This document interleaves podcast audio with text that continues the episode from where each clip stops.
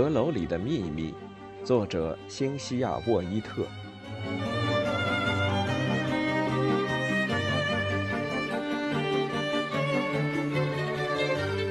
第一章：从马波罗来的信。打从我很小时候起，康斯坦姨妈就这样教我：凡事都要好好想一想。这是她最希望我具备的能力。有一次，我跟他抱怨说，教拉丁语的女老师对我比对其他女生都要严格。他便严肃地告诉我：“好好想一想，琼，想一想，到底是不是这样？不然你会白白郁闷的。”我最讨厌喝豆子汤，一喝就反胃。他也不生气，总是平静地问我：“你要好好想一想。”还会让自己的胃来决定该做什么吗？我很烦温赖特学院的女生，她们老是动不动就吵架，吵个没完。姨妈便语重心长地说：“在我们这个时代，女孩并没有多少选择的机会，仅有的那么几次就会关系到未来的幸福。你得学聪明点。”去想想他们为什么会吵，而不是一味厌烦。好好想一想，这些女孩其实只是在玩选择游戏，而这也是学校希望教给他们的能力。吵着吵着，他们也许就会更加了解人心。等到今后面临重大选择的时候，就会更加明白自己要走的路。所以。也许有些争吵看起来琐碎又烦人，可我向你保证，吵架也是一门需要学习的功课，自有它的好处。他的话总是很有道理，让我不得不同意。尽管有时候我会坚持自己的想法，不被他的强势和冷静所影响，但我对他是真的又敬又爱，而且我有充足的理由感激他。这一点是我自己想明白的，他从来没有提过。虽然我跟他姓，但我一直都很清楚，康斯坦温赖特小姐和我并没有任何血缘关系。自从记事以来，我就知道这一点，可我完全不记得是怎么来到他身边的了。不过这也没什么好奇怪的，康斯坦姨妈常常对我说。那时候你还是个不懂事的娃娃呢，还得抱在我怀里。当时我是想着，我把你抚养长大，可以跟我做个伴儿。他从来不提我的父母，我也从来不问。我相信，如果他知道真相，而且觉得告诉我对我有好处的话，他一定会告诉我的。其实这么多年来，我从来也没想过我妈妈会是谁。为什么要去想呢？康斯坦姨妈已经是所有孩子都会想要的好妈妈了，而且还是一个亲密的朋友，一位严格的老师。在她的呵护下，我从来也不认为自己是一个孤儿。我只是康斯坦温赖特小姐的侄女，一个幸运的孩子。一八九四年那个混乱不安的夏天，发生了许多事。几乎改变了我后来的人生道路，但我对康斯坦姨妈的感情却一直没有变。那年夏天，我将满十三岁。后来我才知道，那些事早在许多年前便已经展开了。不过，我亲身参与的离奇经历是开始于四月的一个晴朗的星期六早晨。那天早上，康斯坦姨妈叫人来通知我去一趟。当时我在厨房外面的花园里干活，只好急急忙忙去洗了洗手，换了件新围裙，就跑到他的办公室。我感觉情况有些不寻常。康斯坦姨妈平常很少会在星期六找我，平时我要忙着做功课，照顾年纪比我小的孩子，只有到了星期六才能放松一下，做做自己的事。一般只要在吃饭的时间出现在餐桌前就行了。像这样的春天的星期六早上，我大多在花园里打杂，下午去剑桥那边散步。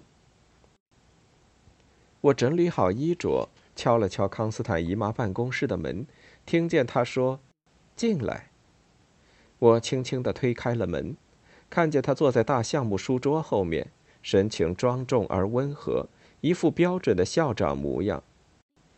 她大概四十五岁，黑黑的头发里已经染上了些许银灰色，身上朴素的衬衫和她的眼睛一样，也是灰色的。她很漂亮。身材修长挺拔，五官端正，那双灰眼睛十分锐利，似乎一眼就能看穿别人的心思。此刻，他朝我笑了笑，神色柔和了许多。康斯坦姨妈只是看上去比较严肃，实际上她温和又慈爱，这一点我可太了解了。琼，进来吧，你刚才在花园里干活，他说。是的，我伸手一看，不好意思发现指甲缝里还沾着泥巴，于是连忙解释说：“我把土重新翻了一下，下个星期如果天气好的话，就种点东西。”啊，我不会耽误你太多时间。你还记得蒂尔先生吧？当然记得，我答道。蒂尔先生给温莱特学院捐了很多钱，是学院的理事之一。不过他脾气不好，又没有耐心，说话总是直来直去，毫不客气，所以和别人相处的不大好。每年他都会来和我们吃一两次饭，我觉得他一向都不怎么注意我，但奇怪的是，有时我在餐桌上抬起头，却又会撞见他正盯着我看。他好像特别喜欢跟康斯坦姨妈拌嘴，要知道别人可都不敢这么做。而姨妈也不甘示弱，两人总是唇枪舌剑的斗着，很好玩。就冲这一点，我还是挺欢迎蒂尔先生来吃饭的。他写了一封信给我，姨妈说着，指了指面前的一张纸。他向你求婚了吗？我惊讶的脱口而出。我一直觉得蒂尔先生对康斯坦姨妈有意思。不然，他为什么会捐那么多钱给他办学校，却又不肯出席校理事会的会议？又为什么会那么喜欢跟他一起吃饭，即使两人边吃边吵？这我倒没听他说起。康斯坦姨妈面不改色的答道：“不过这封信里提的事儿，比求婚还令人意外呢。你看一下，告诉我你的想法。”信写得很简短，很直接。亲爱的温赖特小姐，你还记得我家阁楼的事吧？这么多年来，我住处的阁楼里堆积了卡兰德家族大量的记事录，成堆的文件没有分类处理，为此我深感良心不安。这些文件必须要一份一份仔细看过，然后再决定是销毁还是保留。但这工作太枯燥琐碎了，我是做不来的。所以我想问问你有没有好的人选推荐？当然，最好是找个男孩。不过，由于你的固执，贵校并没有男学生。那你能找到一个合适的女学生来帮忙吗？这个女孩的年纪一定要小一点儿。成年女子若到马波罗村来，可能会遭人说闲话的。她还得会几种外语，能自行判断一份文件的价值。这种事情尽量不要来烦我。他还要很可靠，有活力，有礼貌，独立自主，心思敏锐，性格率直。你有这样的人选吗？我首先想到的是你那个古怪的小侄女。我会提供丰厚的薪水。另外，我寓所的管家是巴沃太太，但蒂尔。看完了，我把信还给康斯坦姨妈。觉得怎么样？他盯着我问。我用他常常教我的话来回答这件事，我们要好好想一想。嗯，是该好好想一想。对于你这年纪的孩子，这可不是一个普通的机会。我明白。康斯坦姨妈把双手叠放在书桌上，说道：“蒂尔先生一定会对你非常满意的。那份薪水对我也会有帮助。我还想攒钱去上何立山女子学院。”我接着说。这是我的理想：去何里山女子学院念大学，然后回到温赖特学院教书。最后，如果够格的话，我就接替姨妈来当校长。姨妈也赞成我这个计划。我又说道：“可是我不明白为什么蒂尔先生会首先想到我。你要相信他有他的理由，可能是小孩子吃的少，薪水也给的少吧。我说，也许他依然盯着我。蒂尔先生是个怪人，不太好相处哦。但你认为他的人品肯定没问题？是，他和我是同类人。我不会不喜欢你认同的人的姨妈，这是我的真心话。而且我不用经常和他见面吧？嗯，或许不用。他思索了一分钟后又说：“那你再考虑一下，要不要接受这份工作？”好的。你不了解的情况还有很多，我会尽量讲给你听，然后你再好好想一想。我们明天给蒂尔先生回信。我等他开始给我讲，但这对他而言好像不太容易。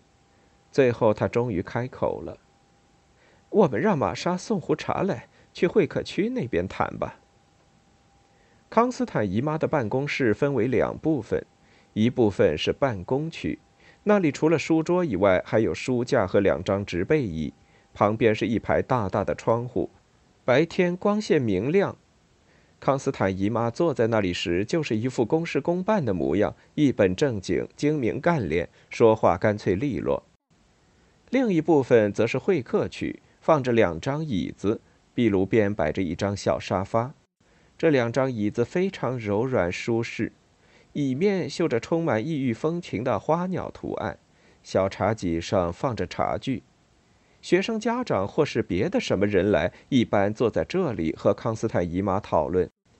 这个角落阴影错落，照射过来的光线也变得异常柔和。玛莎端了一壶红茶进来，放在康斯坦姨妈面前。姨妈一言不发地替我倒茶。往里面加了许多糖和牛奶，他自己的茶杯里只放了一片柠檬。倒茶的过程中，他一直在想着什么。我凝视着他的脸庞，试图猜测他的心思。我提议道：“也许沃西小姐是更好的人选呢。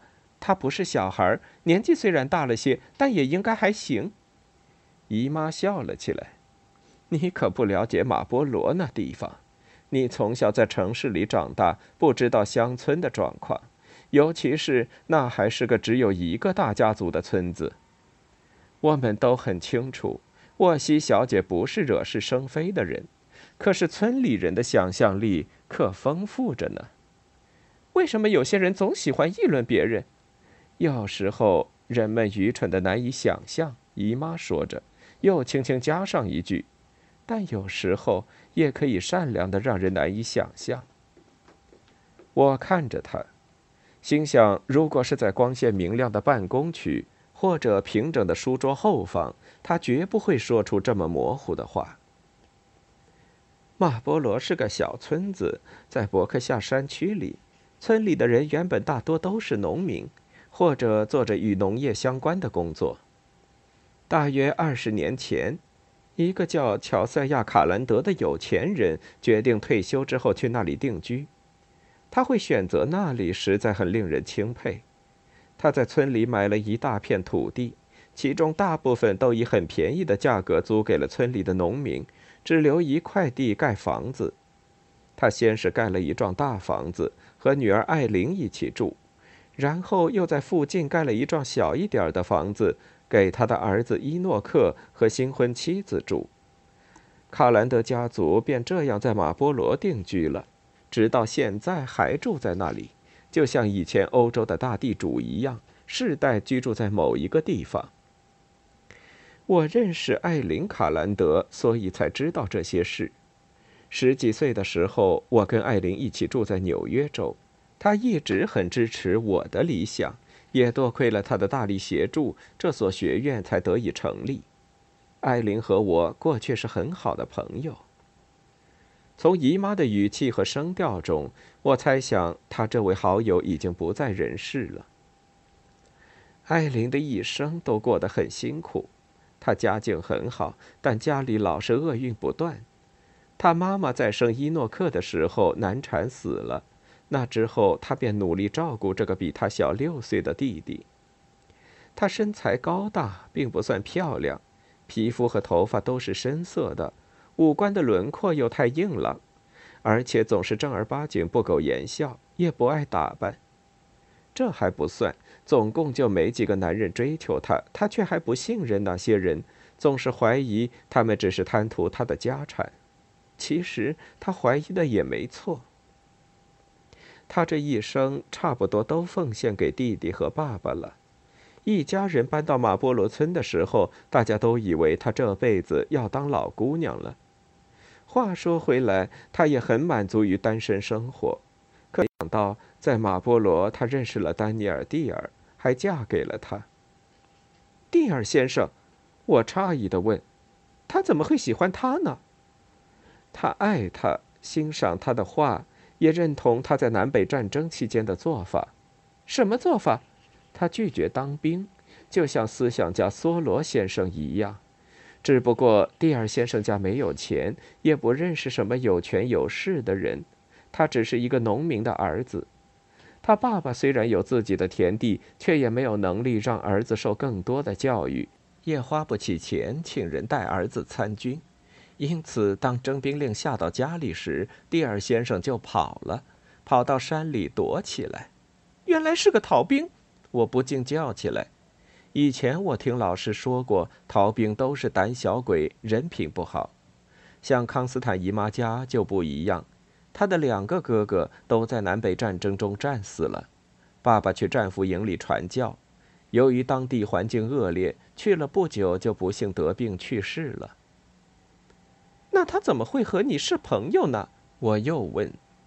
康斯坦姨妈笑了笑，答道：“他是个很有个性的人，跟他交上朋友不容易，但我很信任他。”当年他逃走之后，他的家人觉得很丢脸，就全都搬走了，田地也卖了。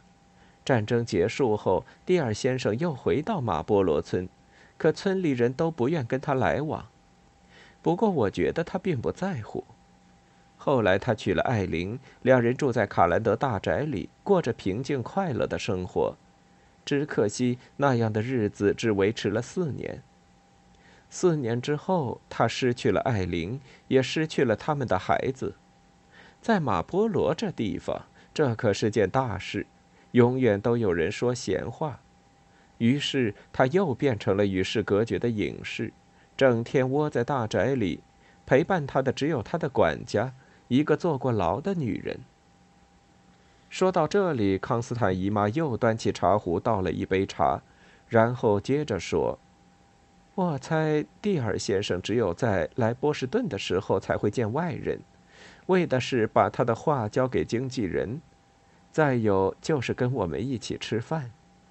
难怪我总觉得他在餐桌上的举止不太得体。我说：“哼，是啊。”姨妈笑道。那信上提到的这个巴沃太太就是他管家吗？他为什么会坐牢？我问。好像是因为偷东西，偷的是茶石还是胸针什么的，在他以前的雇主家里，据说是因为他有个弟弟得了重病，快要死了，需要吃药，而他家里又买不起那种药。但不管怎么说，终归是犯了盗窃罪，于是被送进牢房，关了十年。那蒂尔先生怎么还会找他做管家？他以前的雇主就是蒂尔先生的小舅子伊诺克·卡兰德。我静静地坐着，好好想了一会儿，总结道：“这么说来，请我去干活的是一个不幸的家庭。是啊，在这样的家庭工作会很不容易。”康斯坦姨妈承认。但你认为我能做好？我相信你有能力做好。他说。我担心的是那些人。